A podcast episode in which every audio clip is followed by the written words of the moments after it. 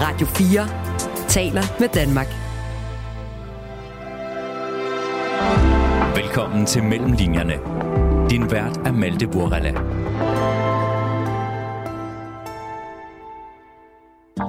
you recall not long ago when you would walk on the sidewalk?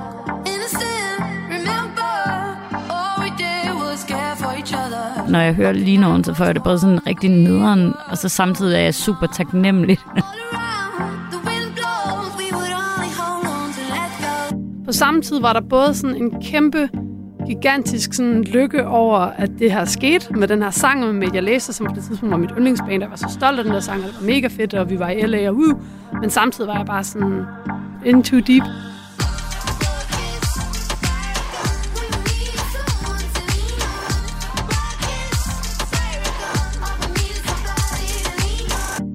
Igennem to årtier har musikeren Mø og fotografen Fryd Frydendal fulgt sad både professionelt og privat. Og sammen udgiver de nu bogen Racing, Circles of Doubt, Squares of Light, der skildrer Møs musikkarriere set gennem Fryds kameralinse. Altså racing, fordi man har travlt. Circles of Doubt, fordi der også hele tiden var den her...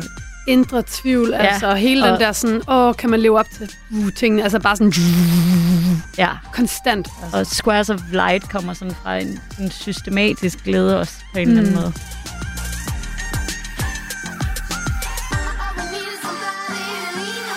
Fotografierne er suppleret af Møs dagbogsnotater og nye tekster, der beskriver karrierens op- og nedture. Og undervejs kommenterer de begge på billederne, og sammen fortæller de, hvordan man bevarer et venskab, når verden pludselig eksploderer om en. Og så blev jeg jo ligesom fyret fra projektet. Det var hårdt, altså sådan i forhold til, at det er noget, der også har været en del af mit, min praksis i mange år. Og det var sådan en, et opbrud med en masse ting, men det var jo ikke et opbrud med hinanden. Jeg hedder Malte Vorgala. Velkommen til Mellemlinjerne.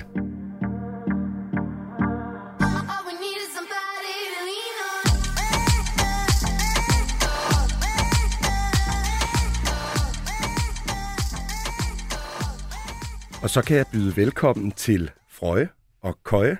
Velkommen til programmet. Tak skal du have. I er forfattere til øh, bogen Racing, Circles of Doubt, Squares of Light, som er den, som vi øh, tager udgangspunkt i i øh, programmet i dag. Men øh, hvem er I med jeres egne ord, hvis vi starter med Frøje? Jeg hedder Fryd Frydendal og er fotograf og billedkunstner. Og øh, så har jeg mange år arbejdet som creative for blandt andet Karen, som sidder på den anden side, som er køje. ja, og hvordan vil du præsentere dig? Jamen, øh, jeg hedder Karen Marie Ørsted, og ja, kender mig måske som Mø, sangerinde, musiker, hvad siger man? Ja. Og I har så udgivet den her bog her i fællesskab, som er en øh, lang række fotografier. Det er øh, dagbogsnotater fra dig, Karen, Mm. øh, fra gennem din karriere. Og så er det øh, nogle øh, nye tekster, hvor du ser tilbage på øh, nogle bestemte øh, situationer i dit liv. Ja. Og øh, det skal vi tale øh, mere om. Vi skal tale mere om bogen og om jeres øh, venskab gennem øh, mere end et årti, næsten 20 år vel øh, sagtens. Gamle mennesker. Ja, det skulle lækkert nok. og jeres relation både professionelt og privat. Øhm, og selvom mange sikkert vil kende jer og jeres arbejde, så kan der jo sidde en eller to derude, som ikke er helt med på, hvad I har bedrevet. Og derfor kommer her en kort gennemgang af nogle af jeres bedrifter.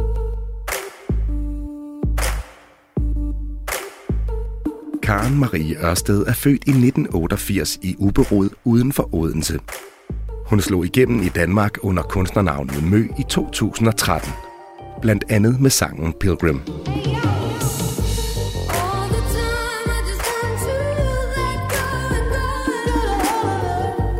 I årene, der fulgte, kom også det internationale gennembrud, især takket være nummeret Lean On, som hun skrev sammen med Major Lazer og DJ Snake. Mø har optrådt på flere af de største scener og festivaler i verden, og har til dato udgivet tre fuldlængde musikalbums, senest Motordrome fra sidste år. Kunstfotograf Fryd Frydendal er født i 1984 og uddannet fra fotoskolen Fata Morgana i 2006. I 2020 blev hun skoleleder selv samme sted. Fryde Frydendal har boet flere år i New York, men er for tiden baseret i København og Hvide Sande. Hun har en lang række fotoudstillinger og bogudgivelser bag sig, i Danmark såvel som internationalt.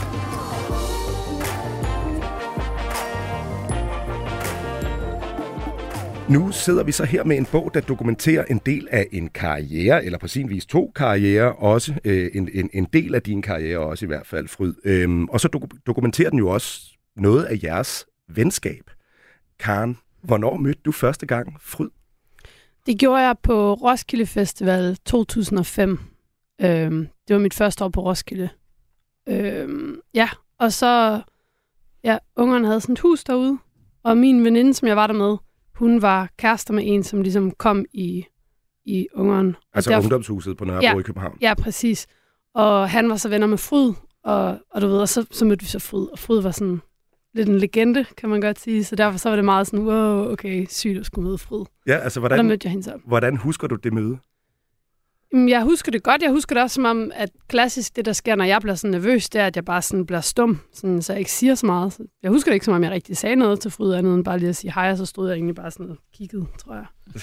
Okay. Ja. Står det lige så skarpt i erindringen for dig, Fryd? Nej. men det har vi også grinet af mange gange. Men jeg tror, jeg er jo lidt ældre end Karen, så øh, jeg, var helt, jeg kan sagtens huske, at vores ven Mads kom op med de her unge piger fra Odense, som han var meget sådan, du skal møde de her piger. Og at jeg mødte nogen, men jeg kan ikke, jeg kan ikke huske lige præcis det. Men du kendte godt Liv. Jeg kendte Liv, fordi Ja. hun var kærester med Mads, så Ja, hende havde jeg ja. ligesom mødt, og så var det hendes Ja. veninde, der var med, men jeg kan ikke, jeg kan ikke huske, at det var Karen. Nej. Nej. Men jeg husker, jeg husker, at det var en vild tid, fordi at ungdomshuset på Jagtvej var ligesom blevet ryddet, og vi havde fået det her stilæshus ude på Roskilde Festival, der skulle ligne vores hus. Og vi solgte t-shirts, og der var, det, det var helt vildt på en eller anden måde. Så det var også bare en, en vanvittig tid. Kan det have sin rigtighed, hvis det var i 2005, I mødtes? Hinanden var det ikke i 2007, at uh, ungdomshuset blev ryddet? Nå, ej, nu er du nødt til at klippe det her ud, så... ej, men det, det, stilladshuset var jo efter. Jamen, det, det er bare sådan, første gang jeg var på Roskilde, det var 2005. Det år, hvor Sonic Youth spillede. Jeg er næsten, ellers så var det 6. Jamen, så giver det jo stadig ikke nogen mening. Så var stilladshuset før. Det var i hvert fald en vild tid. Uanset om det var før eller efter rydningen, så var det sådan en... Ja, jeg tror også, det var sådan en bevar ungdomshus. Jeg tror ikke, Ja, det var sådan en ja. vanvittig tid, hvor ja. vi lige pludselig også skulle lave en masse presse for det miljø, vi var en del af. Og vi skulle ligesom sådan eksponere os selv til et helt andet publikum end vores eget. Hvor at ungdomshuset var jo et sted for miljøet og for punkscenen primært. Ja. øh, punk og, og socialistisk samvær og alt sådan noget, men det var i hvert fald ikke et sted, hvor jeg sådan var vant til at stå på Roskilde og sælge t-shirts i et stilladshus. Så om det var før eller efter rydning, det er jo så øh, pinligt, at det er gået i klemmebogen. Men det var en vild tid, uanset. Ja, og, og der kom du jo så øh, fra Odense der som Mm. en øh, vel øh, stor teenager og Ja. øh, øh, provinspunker øh, på sin vis, Ja. og så kom hen og mødte nogle ægte Ja, det øh, føltes punks. faktisk lidt sådan. Eller, ja. Jeg ved ikke, om man kan sige det, men det var jo i hvert fald, altså det var ligesom om København, det var der, hvor det skete, og ungdomshuset. Og du ved, det miljø, det var jo det, man aspirerede til. Eller Ja. sådan, på en eller anden måde. Og selvom Eller, det så det måske... gjorde jeg i hvert fald. Ja, selvom det måske så ikke står sådan 100% klart i, øh, i hver jeres erindring, hvordan det her øh, møde her, det fandt sted. Hvornår? Så på et eller andet tidspunkt, så, så bliver I jo så øh, venner. Hvornår begyndte jeres venskab at tage form? Det begyndte et par år efter, øh, og det var absolut efter rydningen, fordi at for mig var det, da jeg tog billeder af Karen og vores fælles bedste ven, Josefine Strukman, Ja. øh, til deres EP, som min eksmand skulle udgive. Ja, vores første EP, Fisse dit fjes. Og det, øh, Myren, som han hed, havde spurgt, om jeg ville tage billeder af de her to piger, og jeg var super interesseret, fordi at Josefine havde været kærester med et, øh, et menneske, der hedder Andreas, som desværre var gået bort, og som jeg var tæt på. Så jeg havde ligesom hørt enormt meget om pigerne fra Odense, Ja, øh, og ville vildt gerne møde dem. Også fordi jeg, vi alle sammen var i gang med at bearbejde et tab af et menneske, vi holdt af. Og sådan. Så der var et eller andet enormt fint i det her møde, Mm. og at det så handlede om deres musik, så det, Mm. var, det var bare rigtig fedt. Ja. Så jeg hørte nummeret, og så syede jeg sådan nogle flamingodragter ud af nogle underbukser og en masse plastikposer. Og satte ligesom sådan en skydning op ude i min baggård i sådan en lejlighed, jeg lejede for sommeren i Gyldenløsgade. Det var så fab.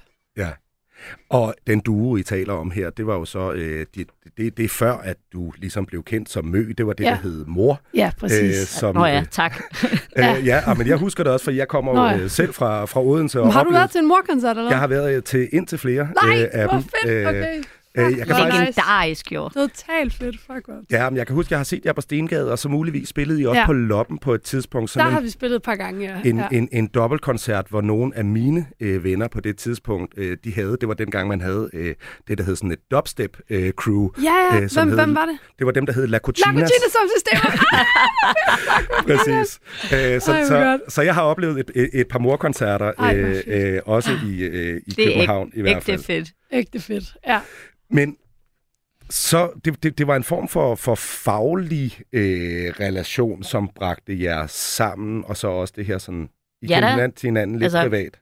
Absolut. Det var jo sådan, øh, som, som punk er bedst, at det er netværk, og det er Ja. venner, der hjælper hinanden, og det er folk, der gør ting for hinanden tit. Ja. Så det var jo helt klart også det, der Det var energien, men det var jo vores fagområder. Ja. Også dengang. Jeg var, jeg var egentlig taget til New York, men var hjemme, fordi min mor var gået bort, Mm. og skulle tilbage til New York og gå i skole, og Jose og Karen gik på Jeg ved ikke, vi, jeg tror Eller faktisk, jeg tror, vi skulle starte på kunstakademiet. Jeg tror jeg faktisk ikke, vi var startet endnu. Det er rigtigt, I Ja. skulle starte på akademiet, ja. og I tog jeres musik mega seriøst, Ja. selvom måske ikke alle andre gjorde. Så jeg synes, at det også var et fagligt møde.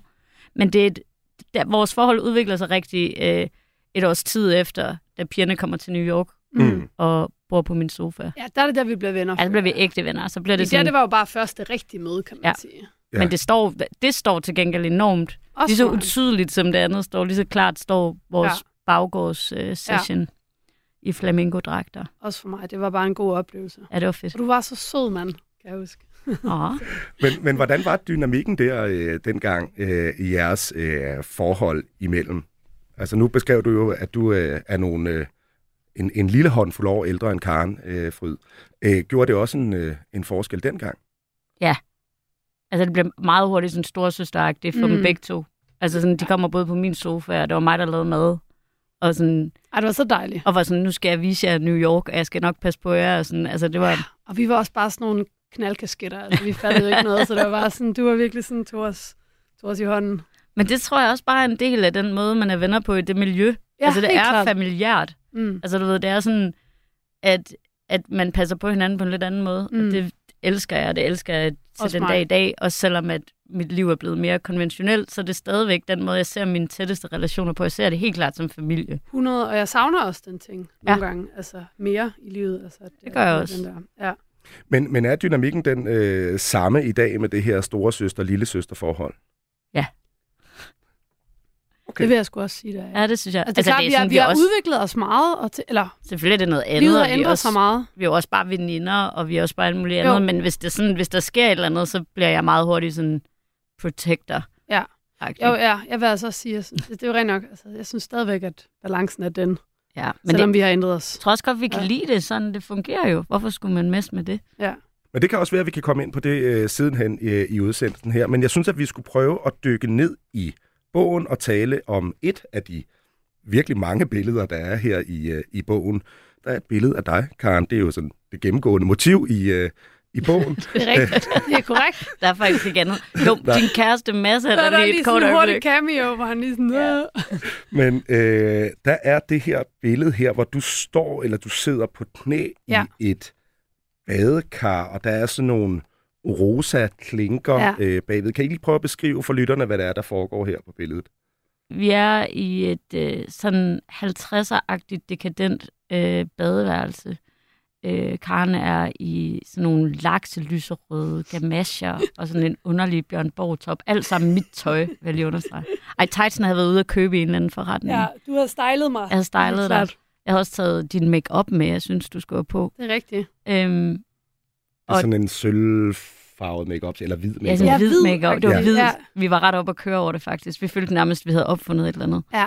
Øhm, badeværelset har et spejl på endevæggen, så Karen er der ligesom i en spejling, og der er også en skygge bagved, så det bliver et ret rummeligt billede, selvom det i virkeligheden var et ret lille badeværelse. Mm. Det er rigtigt. Det er skudt på sådan et gammelt Ricoh-kamera, og jeg kan huske, at filmen sad fast i kameraet, da jeg skulle have den ud.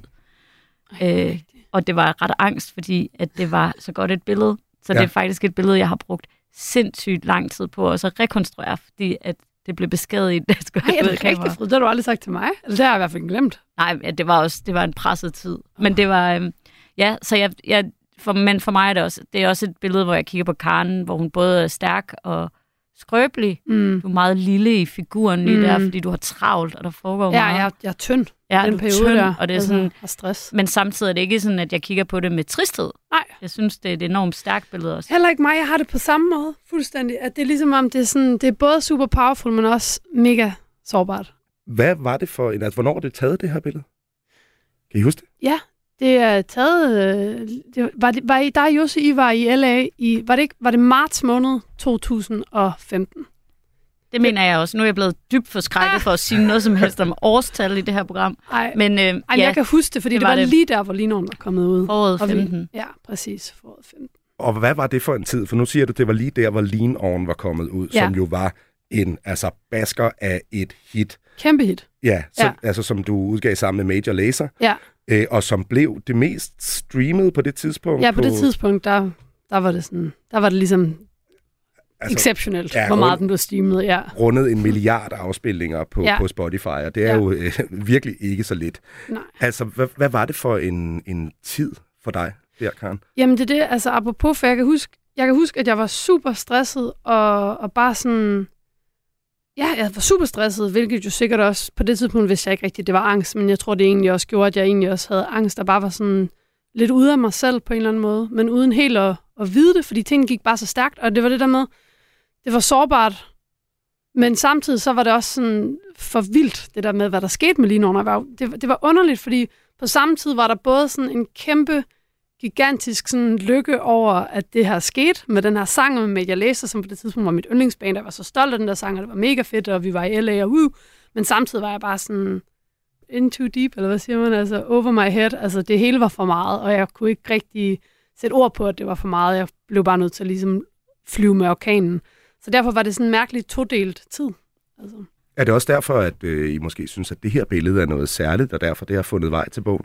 Ja, altså det er det for mig. Det var også sådan øh, en af de første gange, at et af mine billeder blev sådan et officielt pressebillede Det er rigtigt. fra pladeselskabet. Ja. Altså sådan, hvor det ikke bare var, at vi havde lavet nogle billeder, og så endte de et sted, og så brugte de dem måske. Altså hvor Ja, det blev ja. sådan mere officielt for os, men det var også en øh, Men det er også flot billede. Altså, det er jo virkelig, virkelig flot billede. Det er jo også... billede, en grund til- altså, vi begge to også holder af, Ja, totalt. sådan bare rent visuelt, tror jeg. Ja. Men jeg tror også, for mig beskriver det helt klart også en tid, hvor den der første bekymring begyndte at vise sig for Mm. dig i det Mm. der monster, som Ja. man så også på en eller anden måde var øh, publikum til, men også blev en del af, og der var sådan en masse afstemninger af, hvordan man skulle være i det der, både som ven mm. og som alt muligt andet. Mm. Så det tænker jeg også meget på, når jeg kigger på det billede. Ja, Fordi den der tur til LA, hvor jeg boede jo i New York, så for mig var det ikke sådan en sindssyg rejse, men vores Jose kom jo hele vejen fra Danmark, og vi mm. skulle være sammen, og det var også første gang, vi blev mødt af sådan en væg til dig. Ja. Altså, hvor der lige pludselig var en hel masse andre, der syntes, de skulle bestemme om din tid, og det synes mm. vi jo Mm. var super intens. ja.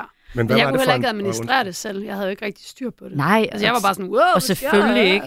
Men det var bare sådan, jeg tror, det alt det her, den tid symboliserer alt det der med at finde ud af, hvad det var, det forstår jeg godt. og hvad, At som pårørende må det have været ret...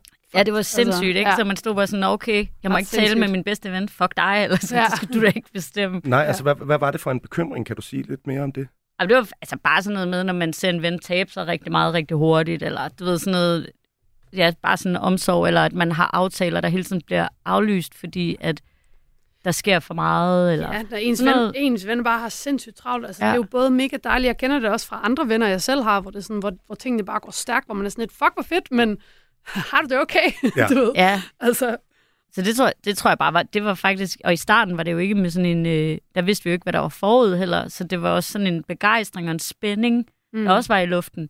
Fordi at det var så vildt. Jeg gik rundt i Brooklyn, og folk kom kørende med åbne vinduer og hørte Karen, ja. så hørte jeg Karens stemme. Mm. Ja. Det var da det vildeste. Altså, og sådan hele tiden skrive sms'er og var sådan noget, jeg, lige, står nede på et vaskeri, de spiller. Ja. Altså, der var jo også alt det der, ikke? som var ja. mega fedt. Ja, men jeg husker, at jeg selv øh, var ude og rejse en sommer. Det var så ikke til USA, men det var til Centralasien, til Kirgisistan, hvor jeg Ja, wow. øh, befandt mig i en øh, by, der hedder Osh, som er sådan øh, øh, nogle kilometer fra den afghanske grænse. Og der øh, var øh, mine venner og jeg på sådan en bar eller en restaurant. Der var sådan en Ja. stor dansegulv inde i midten. Og lige pludselig så kom lineren også bare Ja, på, og vi, vi sygt. kom jo øh, selv fra, fra Odense også, og så var det Ja. virkelig sådan, ikke fordi vi, vi kender jo ikke dig, men, men når man så kommer fra, hvad skal man sige, en mindre provinsby, så Ja. er man lige sådan, okay, det er en hjemmefra, og Ja, sådan noget, ikke? Ja, det var, epic. vildt nok. Altså, ja. det var vildt fedt. At det var alligevel vildt, at man kunne befinde sig et sted, Ja. som var så langt fra Ja, vestlig kultur, og så havde det her hit alligevel Ja. fundet vej. Altså det, Ej, det gør siger mig glad. det siger måske også noget om, altså, at det ikke bare var i den vestlige verden, at det her det var, var populært.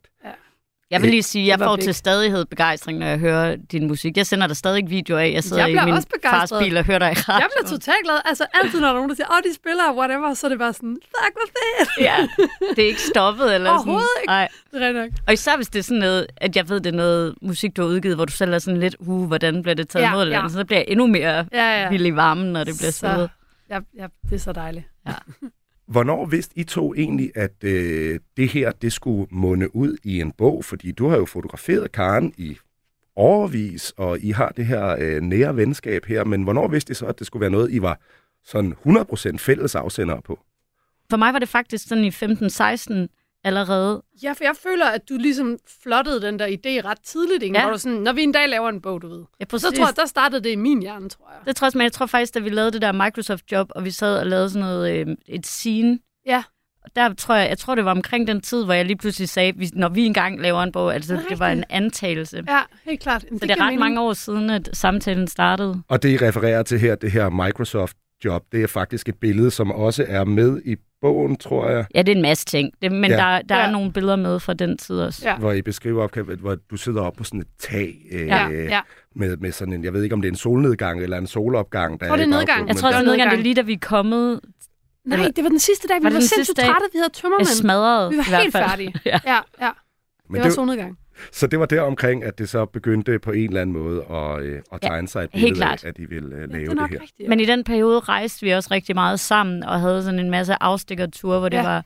Øh, altså, jeg var både med Karen og hele hendes hold, men vi havde også sådan nogle ture, hvor det var Karens manager og mig. Ja. Og, og der var på sådan nogle arbejds, mindre arbejdsture. Så der var også en anden, et andet rum til sådan at gå og fantasere om ting, vi gerne ville lave, Mm. synes jeg. Så jeg Det tror rigtigt. helt klart, det var der omkring, at den startede. Mm. Det er jo ikke alene fotografier, som jeg nævnte, så du har jo skrevet en hel del også her til bogen. Men hvordan har I fordelt Ja. øh, opgaverne imellem jer?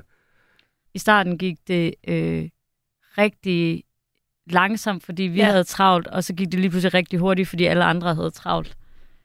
Øh, så på en eller anden måde har processen været sådan lidt todelt i det i hvert fald Ja. for mig. Og, øhm, Men også sådan meget stille og roligt, men på en god måde. Jeg føler, at der var nogle år, hvor vi bare sådan gik og sådan ja, vi havde sådan to år, hvor vi, halvplottede. Præcis. og vi fik lavet nogle skitser, og vi begyndte ja. ja. at tale om ideen med øh, Karens tekster, der figurerer som kapitel Ja, Ja, så øhm, kunne jeg godt mærke i forhold til Karens tekst, at det er ikke mit bord.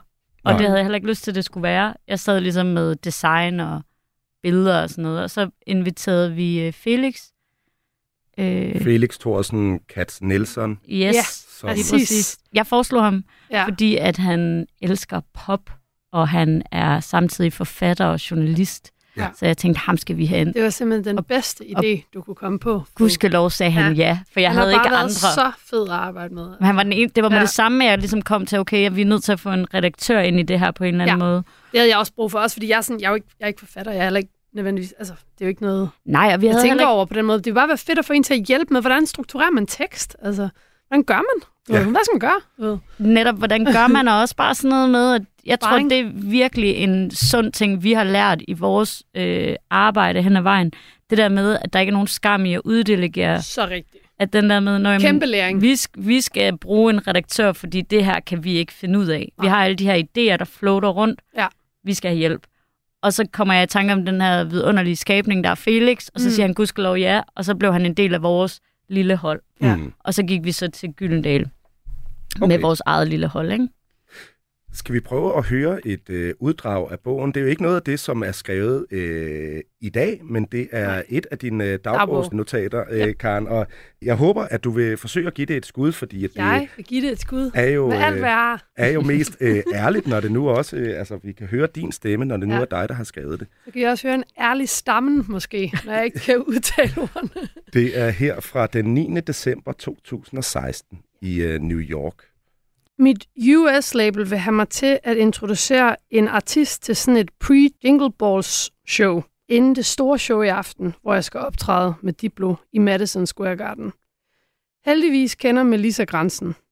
Jeg er for træt til at tage gameface på. Jeg plejer at være god til at mærke grænserne, men jeg er blevet arbejdsskadet af at have gået så meget på kompromis igennem det sidste år til halvandet. Det bliver altså nødt til at stoppe. Nu skal jeg tilbage. Men jeg må heller ikke bebrejde mig selv for meget, for jeg har været fanget i en arbejdssky, forvirring af optur og nedtur og i mit pleaserhjerte, som bare gerne vil have, at alle er glade. Fuck, fuck! Som bare gerne vil have, at hele mit team er glade, og at tingene løber smooth. Men jeg ved godt, at lejen ikke går længere. For hvis den går meget længere, fucker jeg måske noget vigtigt op for mig selv. Så det stopper nu. Og den stopper og starter også rigtig meget hos Bjørn. Jeg håber, han forstår. Vi bliver nødt til at rykke over på et større management, og der er ingen diskussion. Vi skal bruge nogen, som kan slå i bordet. Flere hænder. Det gnaver i mig som et marsvin. Det kan ikke gå hurtigt nok til at få skiftet setup. Øh, få lagt en plan. Jeg vil ikke føle mig kunstnerisk vildledt. Når en af de fuck shit, når en af de eneste ting, jeg nogensinde har været rigtig god til, er musik. Det er det, jeg kan. Hvorfor helvede skal jeg så gå på kompromis? Fordi jeg tror, det kan gøre mig til en stor popstjerne spørgsmålstegn. Ja, måske. Men i sidste ende er det dem, der ved, og dem, fuck, fuck, fuck, ej, hvor er det svært. Okay, men i sidste ende er det dem, der bliver ved, og dem, som er sig selv, og som har personlig smag og holdning, der bliver husket. Dem, der bryder igennem muren. Så hvis jeg skal give det et skud, hvorfor fuck skal jeg så gå røvsyge safe vanillavejen, når jeg så åbenlyst bør gå karnvejen? Fuck alle lemmingerne. Fuck folk, der er gode til følelsesmæssig manipulation af stressede artister. Og mest af alt, fuck dem, der er så dumme at tro, at man kan skrive et album på fem dage i random sessions i LA. Rigtig mange udråbstegn. Vi skulle have givet mig tid til at skrive for et år siden. Så havde jeg ikke siddet her og whinet. Det er selvfølgelig også min egen skyld. Jeg skulle have slået i bordet for længe siden. Men jeg var ude og turnere i verden, holde møder, lave fotoshoots, skrive sange i backstage-områder, prøve at opretholde kontakten til mine venner, til min familie og til min kæreste. Det er ikke kun min opgave at sørge for, at tingene går som planlagt, og at jeg har headspace. Mission failed. Tak skal du have for det, Karen. Det var så lidt. Det er jo sådan en øh, umiddelbar tankestrøm, det mm. her, øh, fordi det er fra en dagbog, og det er jo måske også derfor, at det jo ikke er skrevet til at blive læst op, men jeg synes faktisk, at det var et meget ærligt forsøg, og på, på sin vis måske også øh, understreget øh, nogle af de frustrationer, øh, som du... du øh, Stadigvæk sidder i mit nervesystem. ja, præcis. Altså man kan sige, det lyder jo øh, åbenlyst som en, som en rigtig hård tid, det her. Og, og jeg Ja. skulle til at spørge, hvad gik der gennem dit hoved på det tidspunkt? Men det står jo lige der på siderne, ja, øh, kan, man, kan man sige. sige. Men hvordan er det at dele dine tanker fra det tidspunkt, fra din dagbog, med resten af verden nu? Ja. Jamen, jeg synes egentlig, det er, det er selvfølgelig meget sårbart og også sådan lidt nøje. Men jeg synes også, at det egentlig er, er, føles også meget rart. Jeg kan jo godt lide at dele ting, kan man Ja. sige. Eller jeg er jo jeg ved ikke, kunstner. eller, men hvad hedder det? Ja, det var virkelig sådan, da jeg havde det, og jeg tror, jeg, jeg kan jo godt se, når jeg, når jeg kigger tilbage, så sådan, ja, jeg var ekstremt konfliktsky. Og i rigtig mange år, der kunne jeg bare ikke, jeg turde ikke at sætte grænser, for jeg var så bange for at miste det, jeg havde. Og i virkeligheden var det jo nok handlet nok om, at jeg jo nok på en eller anden måde, samtidig med, at jeg synes, jeg var den sygeste badass, så følte jeg jo nok heller ikke, at jeg var god nok nok. Altså, fordi ellers så havde jeg jo måske turt at bare fucking sætte grænser. Ja. Bare sætte grænser. Ved, det er ved at lære nu, men på det tidspunkt, der var jeg jo bare sådan, åh, fuck, fuck, fuck, fuck, fuck, det er alles skyld, men det er også min egen skyld, og jeg ved ikke, åh, hvad der foregår, det flyver bare rundt, og jeg vil bare fortsætte. Jeg vil bare fuck den for at fortsætte, du ved. Så ja, så, og det minder det mig meget om at have det på den måde. Jeg kan godt huske, hvordan det var. Ja. Så det var den her splittelse imellem. På den ene side, så har du haft et, et, et hold, som har været omkring dig i mens du ligesom er slået igennem, mm. Men nu er du et sted, hvor der også skal træffes nogle Ja, ubehagelige valg. præcis. På sin vis. Og det havde jeg, det synes jeg var rigtig svært. Det var også første gang, du skulle være voksen i det. Ja. Ægte. Ja. Altså fra at se starten, hvor du ligesom Så også rigtigt. var søde unge Karen, der fløj igennem det på en eller anden måde. Ikke? Ja, ja, det var, det var bare virkelig- fint, fint, og vi tager det bare, som det kommer. Whatever. Ja, det der, det var Ja. en voksen chefbeslutning. Ja, Og det var jeg ikke klar til. Og det, var en, og det var en vild ting. Det talte vi også meget om, ikke? Jo. At det er sådan, at nu det er dig, der er chef Ja. for det her. Og med de her dagbogsnotater, altså jeg, jeg forestiller mig ikke, at det har været tanken, dengang du skrev dem, at du skrev dem til en, en bogudgivelse. Men så alligevel, der er jo øh, eksempler på andre store øh, personligheder gennem øh, øh, historien, hvor man måske har kunnet få øh, øh, fornemmelsen af, øh, når man øh, efter deres død har læst deres dagbog, og man så tænker, nå, ah, det var nok alligevel med en eller anden form for offentlighed i tankerne, at man skrev det her. Ja. Altså har du redigeret dig selv undervejs, eller er det bare den her umiddelbare tankestrøm? Jeg vil sige både og, for jeg kan heller ikke, jeg kan ikke benægte, at, altså som du siger, for jeg tror egentlig, jeg har skrevet dagbog det meste af mit liv, så har der været perioder, hvor jeg ikke har gjort det, og jeg tror, det er jo altid lidt, der, der er et eller andet med det der main character syndrom, altså at man lidt tænker, at uh, du ved, det er også inden jeg var blev mø og sådan noget, altså, du ved, man, man skriver det til sig selv, men man skriver det også lidt til andre. Jeg ved, jeg ved det ikke rigtigt, der er, der er jo et eller andet Mm. der. Så både ja og nej. Jeg tror sådan rent strukturelt fra bogen havde vi jo nogle ret vigtige samtaler omkring det. Ja. Altså, hvad må man og hvad må man ikke? Mm. Altså sådan, øhm, det var også Hvordan derfor, Det, hvad, hvad må man, og hvad må man ikke? det var faktisk derfor, vi fik Felix. Det var det, der startede ja. samtalen om Felix og få ham ombord. Fordi at øh, vi snakkede om, man må ikke slette noget. vel? Nej. Eller det føles ikke rigtigt. Hvis du Nej. viser Nej, det noget, en dagbog for du må meget. godt lave ja. et udsnit af en dagbog, men du må ikke gå ind i pludselig og fjerne passager, bare fordi det er skrevet på computer, eller skifte ord ud. Nå, nej. Altså, du ved, så bliver det ja. Jo ikke autentisk. Ja. Så skal det ikke være, så skal det være dig, der øh, skriver en tekst, der er inspireret af dine dagbogstekster. Så rigtigt. Eller så er formuleringen en anden. det er det. Så det der med at få lavet en struktur omkring det her, det er også derfor, vi introducerede teksterne, der reflekterer tilbage, hvor Karen er mere fri til at også være, Ja. være Karen er nu nu, Ja. der kigger tilbage på en tid ud fra dagbogsteksterne. Og så kunne du Præcis. vælge bedre, altså så var det nemmere at vælge, hvilke dagbogstekster, der kunne have en plads, hvor du både kunne være i det, Ja, når vi sendte det præcis. ud, Præcis. og som føltes ærlige. 100. For der er jo også nogle dagbogsskrifter, hvor jeg jo bare, altså, som jeg ikke kunne udgive. Ja, og det er okay. selvfølgelig. Du ved, man må også godt holde noget for sig selv. Ja, ja, så det er jo præcis. en redigeret version, men de tekster, der står der, er sådan, som du havde det, og De det er er sådan, som de er Ja, skrevet. ja. ja. Skal vi prøve at se på et billede mere i bogen, eller to billeder mere? Det er jo så mig, der har øh, valgt dem. Det har jeg blandt andet på grund af fotografierne, men også på grund af de kommentarer, der er til. Fordi undervejs i bogen, så er der jo nogle af billederne, hvor øh, du, Karen, så har et eller andet, eller det er en samtale, I to har. Ikke? Når mm. I kigger på det her billede, hvordan husker I så det her fotoshoot, eller hvad det var for en tid? Og her er der så to billeder, de sådan er lidt nyere dato, Mm. hvor du, Karen, igen det gennemgående motiv, øh, sidder i en... Det Øh, ville være så weird, hvis der kom et andet motiv lige pludselig. Uh, Du sidder i en øh, bil og lidt på en bil, og sådan, hvad, hvad, hvad er det for et billede her? Vil du starte, Nice. Skal vi læse teksterne op. De er ret fede. Må jeg læse teksterne op? det må du meget gerne. Okay, der er to billedtekster, der er der til øh, gennemgående til en del af billederne, og vi har skiftet os til, hvem der skrev først, fordi mm. Mm. så kunne den anden skrive ind. Så det er meget øh, demokratisk i vores foretagende. Ja. Karens udtalelse først. Det var det store shoot til min plade Motordrome. Der var stadig lidt corona-lockdown-stemning i København, men jeg var opløftet af dette shoot og menneskene omkring mig, og den aktivitet, der endelig var i verden igen. Mm. Det føltes som et startskud, og det var det sådan rigtigt. Og det var så fedt at dele dette med Frøs. Så er det fryd.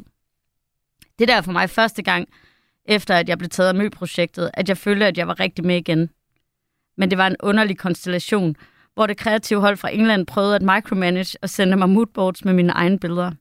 Men jeg er super stolt af den skydning, vi fik lavet, og alle de kreative, der var på. Skydningen var delvis på Fata Morgana, og delvis hos en autoophugger på Amager. Hele holdet, der var til stede på skydningen, var ren mø family. Det var en vild og en smuk dag. Ja. Og så er billederne jo så Karen, der sidder i en af bilerne ude på autoophug. Og igennem bogen har vi lavet øh, nogle pauser, hvor vi ligesom bruger to billeder fra den samme situation. Ja. For ligesom at, at folde det lidt ud. Mm. Og man kan ligesom se, der vokser sådan noget græs og nogle planter vildt op omkring den her Mm. øh, bil her. Og det, jeg egentlig gerne vil spørge til, øh, Fryd, det er jo sådan set også, at øh, det her, det er det første billede, som du har været med til at tage, hvor du er tilbage. Det var derfor, På jeg gerne ville læse teksten op, fordi jeg tænkte nok, det var det, der var spørgsmålet. Ja, præcis. Øhm, jamen, det er fordi, at vores samarbejde har jo været i alle mulige forskellige konstellationer gennem årene, og i starten var jeg fotograf, der lavede ting nogle gange, tit sådan lidt underspillet, hvor at jeg ikke blev hyret, vi bare lavede det, og så brugte de billederne, og så, mm. Så det var lidt bagvendt. så blev det til, at jeg mere officielt var på, og så blev jeg ligesom en del af sådan det kreative hold, øh, sammen med Karens management. Og øh, da corona ligesom sker, så sker der en masse omstruktureringer for Karen og hendes arbejde. Det gør der selvfølgelig også for mig. Jeg ender i Danmark, og der alt er meget anderledes. Og så blev jeg jo ligesom fyret fra projektet. Og øh, det var hårdt, altså sådan i forhold til, at det er noget, der også har været en del af mit, min praksis i mange år. Og mm. det var sådan en, et opbrud med en masse ting, men det var jo ikke et opbrud med hinanden. Så der var en masse samtaler om, hvordan tingene så skulle være. Og Mm. Der var også sådan en...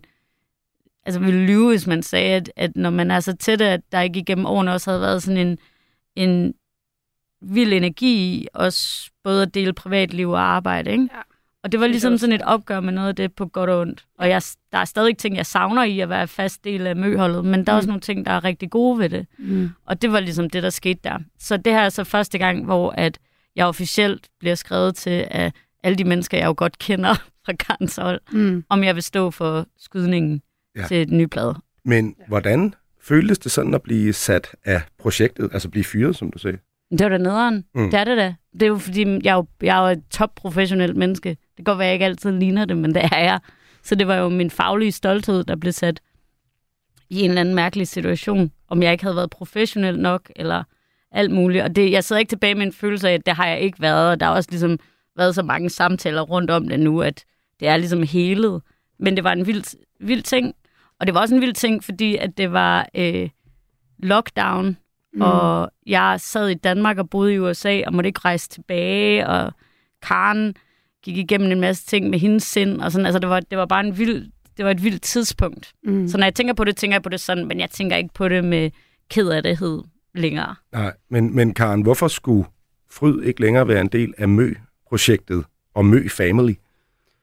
Jamen altså, det er jo vildt komplekst, og det synes jeg, det synes jeg, det var dengang. Altså, det, det der med, der er jo noget fantastisk dejligt i, at man arbejder rigtig, rigtig tæt sammen med en af ens bedste venner, men det kan også være svært, synes jeg, emotionelt nogle gange, fordi det er hårdt, når hvis nogen på teamet, hvis, hvis der skete nogle ting, som var dårlige, hvor jeg følte, at det ikke var fedt for Fryd, så gjorde det rigtig ondt i min mave, for eksempel. Ja. Men øh, ja, det var sådan nogle ting. Jeg tror, det er lidt det samme som det, du læste op fra din tekst, ikke? At nogle gange Ja. ja. skal der ske nogle strukturelle ændringer. Og det var jeg så bare en del af i den omgang, ikke? Men hvad gør det ved dynamikken i et venskab, at der er, også er et arbejdsgiver- og arbejdstagerforhold? Ja. At Fryd, der har Karen jo været din chef, men samtidig så har I været venner, og du har måske haft den her storesøsterrolle øh, Jamen, det er, også, det hende. er også det, som jeg tror, jeg har synes nogle gange var svært. Altså, jeg kan ikke så godt lide at være boss, og ikke særlig, især ikke særlig godt lide at være boss over for nogen, som jeg jo faktisk ser op til. Det er en mærkelig ting. Ja. jeg. Eller, ikke en mærkelig ting, men det, det havde jeg det svært med på det tidspunkt. At det har været mange forskellige ting, tror jeg, for mig. Altså, øh, det har, overordnet har det faktisk været rigtig fint. Altså, det er ikke, det er ikke så tit, at det har været sådan en, Åh! Mm. Det, det, du slår ned på der, fordi det også er vigtigt. Der, altså, ellers havde jeg jo ikke skrevet det. Nej. øhm, var jo sådan en, en vild markering. Men i årene rundt om det har det også været sindssygt meget godt. Og jeg tror, øhm, der hvor det har været vildest, har jo også været i de situationer, hvor det har været vigtigt, at der var en omsorgsperson, hvor det ikke har gjort noget, at det der blev udvisket. Og det synes jeg også er vigtigt at understrege, at fordi at vi begge to lever liv i hver vores praksis, hvor vi blander tingene sammen, så vil der jo være de der konfrontationer. Det vil der bare. Ellers så skulle vi have valgt nogle jobs, hvor vi gik på arbejde og gik hjem igen. Og ikke engang der er jeg sikker på, om du ikke også møder sådan nogle emotionelle clash. Så det, jeg, jeg tror sådan set bare, Mm. det er en del af livet. Ja. Og det var hårdt, Det det, jeg der. også. Og nu er jeg bare mega glad for, at vi har fundet en ny måde at være sammen på. Jeg er jo på ingen måde fyret fra Mø Family, altså. Nå, nej, okay. Nej, nej. Jeg er bare øh, ikke Det, det, det, creative. det ændrede sig. Det, tingene ændrede sig. Men Karen, hvis vi skal dvæle lidt ved det her med at være øh, chef og sådan, er Mm. du så alene chef i det her øh, møforetagende, eller er du også indimellem spændt for en vogn? Øh, altså man kan sige, jeg er jo, jeg er jo øh, på en pladekontrakt. Så på den måde så, hvis det, hvis det er det, du mener. Altså mener, på den måde, der, selvom at det er mig, der har vetoret, eller sådan har lov til at bestemme, og jeg er bossen på en måde i mø, der er jo stadigvæk et pladselskab. Så der er jo nogle ting, hvor jeg på en eller anden måde skal, hvad kan man sige, spille bold. Ja, så du måske også øh, i nogle situationer bare er et mindre tandhjul imellem en masse store øh, tandhjul i et musikbranchemaskineri. Ja, det er. Men, men igen, jeg tror, noget, der er gået op for mig mere og mere hen over de sidste par år, det er sådan, i sidste ende er det bare faktisk mig, der totalt er bossen jo. Ja. Og det tror jeg, det har taget mig mange år at forstå, at, at det, det bliver jeg nødt til ligesom at hvile i, og bliver nødt til at være frygtløs i det. Altså, for det, det kan ikke nytte noget, jeg er bange for, Åh, hvad siger mit label, hvad siger mit management? Og, øh, øh, øh. For det er bare sådan et, ja, du ved, så må man have de snakke, og så må man lægge hårdt mod hårdt, eller Mm. nogle gange. Ikke at, altså, det, det er fint, og jeg tror egentlig, jeg har det sådan, det er vigtigt, at man lytter hinanden og spiller bold nogle gange, og sådan, noget, men, men bare det der med ligesom at forstå, at det er mig, der i sidste ende jo er den, der bestemmer. Det har taget mig vildt lang tid at fatte det, sådan rigtigt. Men Ja. jeg synes, det har været fedt at følge udviklingen i lige præcis det. Jeg sagde det til dig, da vi var på Skanderborg, da jeg så dig ligesom tage øh, charge på sådan et teammøde inden koncerten var og sådan noget. Wow, at det var fantastisk at se, hvordan du voksede i det. Ja, Øh, det tror jeg virkelig, jeg er blevet nødt til. Altså, jeg tror, en af grundene til, at jeg ligesom gik så meget ned med stress, som jeg gjorde, var jo, fordi jeg ikke kunne tage den der tete på en eller anden måde. altså, det har bare været ja. Vildt at se. Men det er jo også det der med, når man laver noget, der også er en del af ens egen livsproces, eller sådan noget coming Ja. of age, og tid, der går, og nu du er gået fra at være i start til midt 20'erne til at være i midt 30'erne. Eller Ja. det er jo sådan en, det er jo der, man lærer det hele. Præcis. Mm. Jeg tror, vi begge to har haft lidt den der ting med, at man er ligesom, man er en one-man army, men det er også sådan, vi gør tingene sammen. Det bliver meget sådan, ej, vi gør ting sammen. Og det, det kan jo være mega, mega fedt, og det tror jeg, jeg havde meget sådan i de første år, sådan, ej, du ved, med mit band og med mit management og label, det hele var bare sådan, at vi gør ting sammen, og det, man gør også ting sammen. Det skal lige, så man løfter i flok. Men igen, i sidste ende, så er det bare selvfølgelig jo mig, der står som bossen, og skal være den, der faktisk passer på mig selv, Ja. og tager beslutningerne, som der er vigtige for mig selv.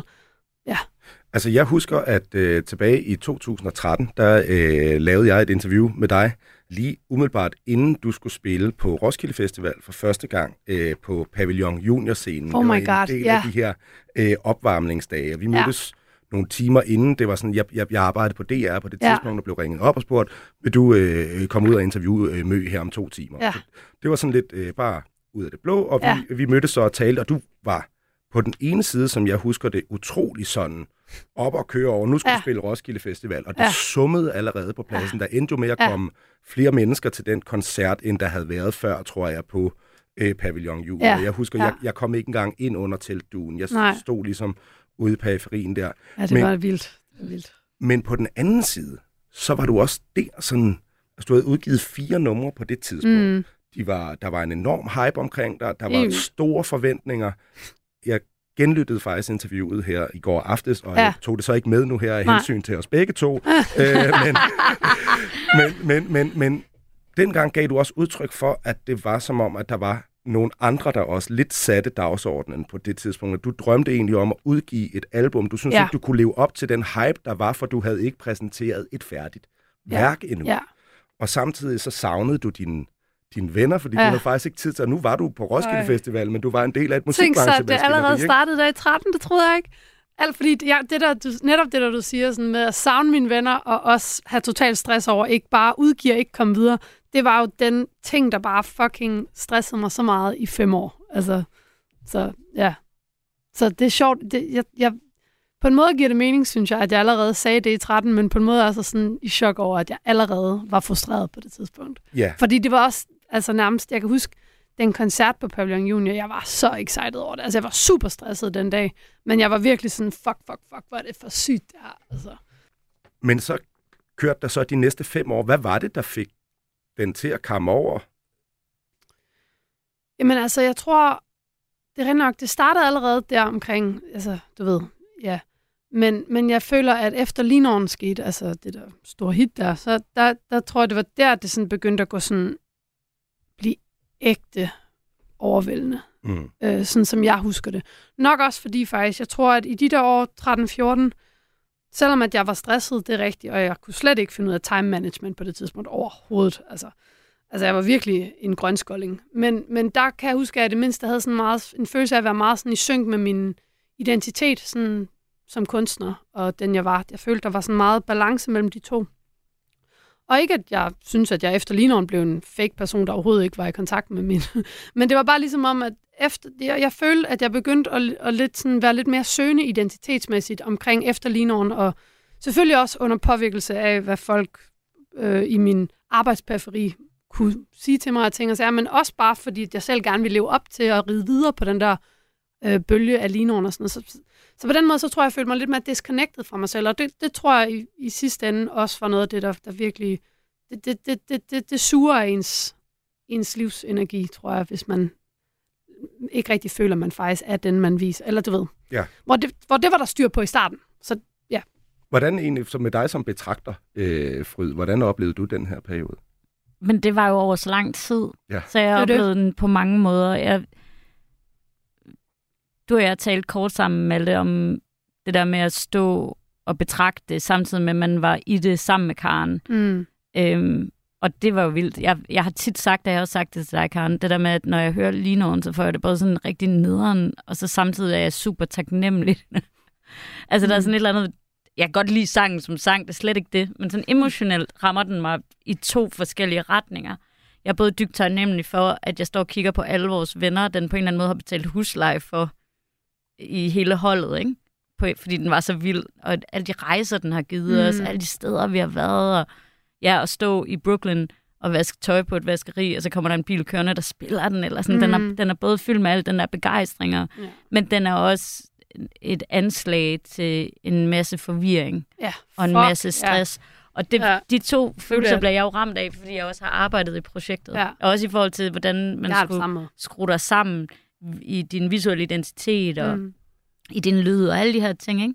Så det, det synes jeg, øh, det, det bliver jeg ramt af. Og det, men samtidig er jeg sådan, jeg mener det virkelig også, når jeg siger, at jeg også er dybt taknemmelig for nogle af de der hits, du har lavet, ikke? Fordi Ja, ja, det bare var sådan, om det var jo det, der gjorde, at vi, vi kunne være temporary roommates rundt om i mm. verden, og have det her liv sammen i sådan en karavane, som var det fedeste. Jeg er også totalt taknemmelig. Altså også selvom, at jeg har skulle lære nogle rigtig hårde ting i det, så, så, så er det sådan, jeg er så excited over alt det lort, jeg har oplevet. Altså det er jo så fedt. Altså, Jamen, det er også det, ikke? Så ja. det er sådan, fuldstændig og det ved jeg vel ikke, privilegeret. der er helt klart, der er helt klart ting, jeg godt vil være for uden i forhold, altså sådan i forhold til helbred og mental sundhed og sådan noget, ikke? At der var nogle ting, der gik for langt, men, men sådan over... Enig, men omvendt, men omvendt. Man, omvendt- man, man lærer heller ikke, hvis nogen... Altså jeg mener, jeg tror ikke, jeg kunne have lært noget. Jeg tror, det var umuligt at bryde igennem ind til min fornuft, med mindre, at jeg havde fået et ordentligt rap over nallerne.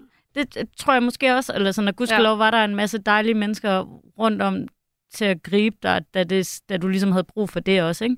Så jeg ved det ikke. Jeg synes også, jeg tænker virkelig tilbage på mange af de år med sådan virkelig meget glæde og Mm. begejstring og sådan, vi havde så fucking travlt.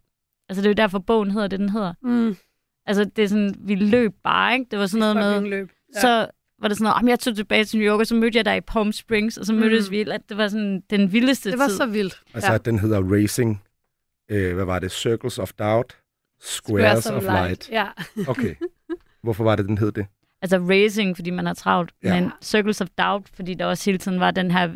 Indre tvivl, Ja, altså hele den og- der sådan, åh, kan man leve op til tingene, altså bare sådan Ja, konstant. Altså. og squares of light kommer sådan fra en sådan systematisk glæde også på en mm. eller anden Mm. måde. Altså det var jo også ting, der var sat enormt meget i sådan et underligt system. Altså bare det der med, når vi ankom til stederne, så fik man et hotelværelse hver, og så mødtes man. Mm. At der var sådan nogle ting, der sker, når man rejser sammen på den der måde, der også Ja. blev... Øh, Jeg synes, det symboliserer det gode og det dårlige på en Ja, måde. Altså, du ved, der var det kæmpe, kæmpe pres, der var ikke taget ud, men til gengæld så var der alt den der energi og lys og Ja, sådan har det også. karavanen, ikke Vi også? snakker altså, jo altid om, det, bare da vi, skulle, vi var i Helsinki med Josefine, Mm. så Karen og mig, vi bliver sådan helt høje, når vi er i en lufthavn. Ja, totalt. Vi er begge to sådan helt sådan, åh, fedt, fedt. Ja. Okay. Det må man jo næsten ikke sige Ej, det nu. må man faktisk ikke Ej, sige. Det vi bliver faktisk- helt vildt høje, når vi sidder i et ud. IC3-tog. ja, præcis. Okay, altså øh, her til sidst, så kunne jeg godt tænke mig sådan at høre jer. Er der noget, som ikke har fundet vej til den her bog? Altså, Ja, altså udover det, jeg taler om med, at, at vi fandt en struktur for at få dagbogsteksterne ind, men også vælge nogen fra, og Mm. give den frihed i det.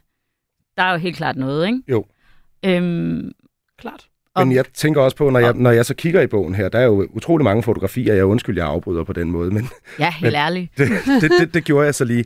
Øh, Det er jo øh, i høj grad professionelle billeder. Det er jo ikke, øh, altså det, og det er jo selvfølgelig fra et, fra et venskab, men det er også billeder, som er blevet brugt i professionel sammenhæng. Er der en særlig grund til, at der ikke er så mange af sådan nogle behind the scenes øh, billeder? Ja, altså et, så tager jeg ikke særlig mange altså nogle øh, snaps.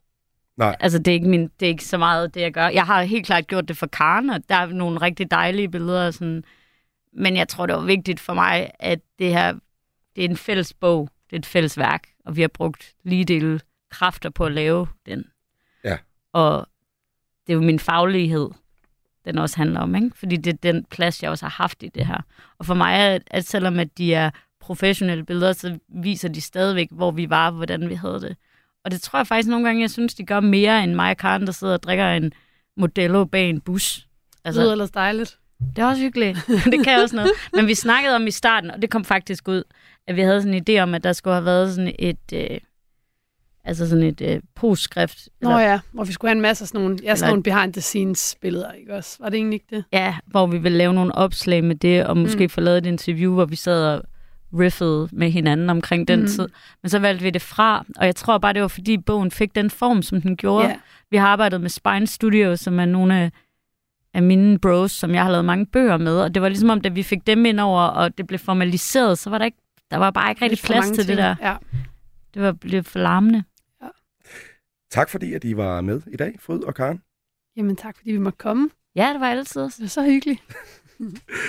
og så kan jeg lige nævne her, at uh, Racing Circles of Doubt, Squares of Light af Fryd Frydendal og Karen Marie Ørsted, også kendt som Mø, ja, den udkommer den 20. september, og det gør den på Gyldendal. Jeg levede, jeg levede som kriminel i 6 måneder. Jeg var med til at sælge stoffer.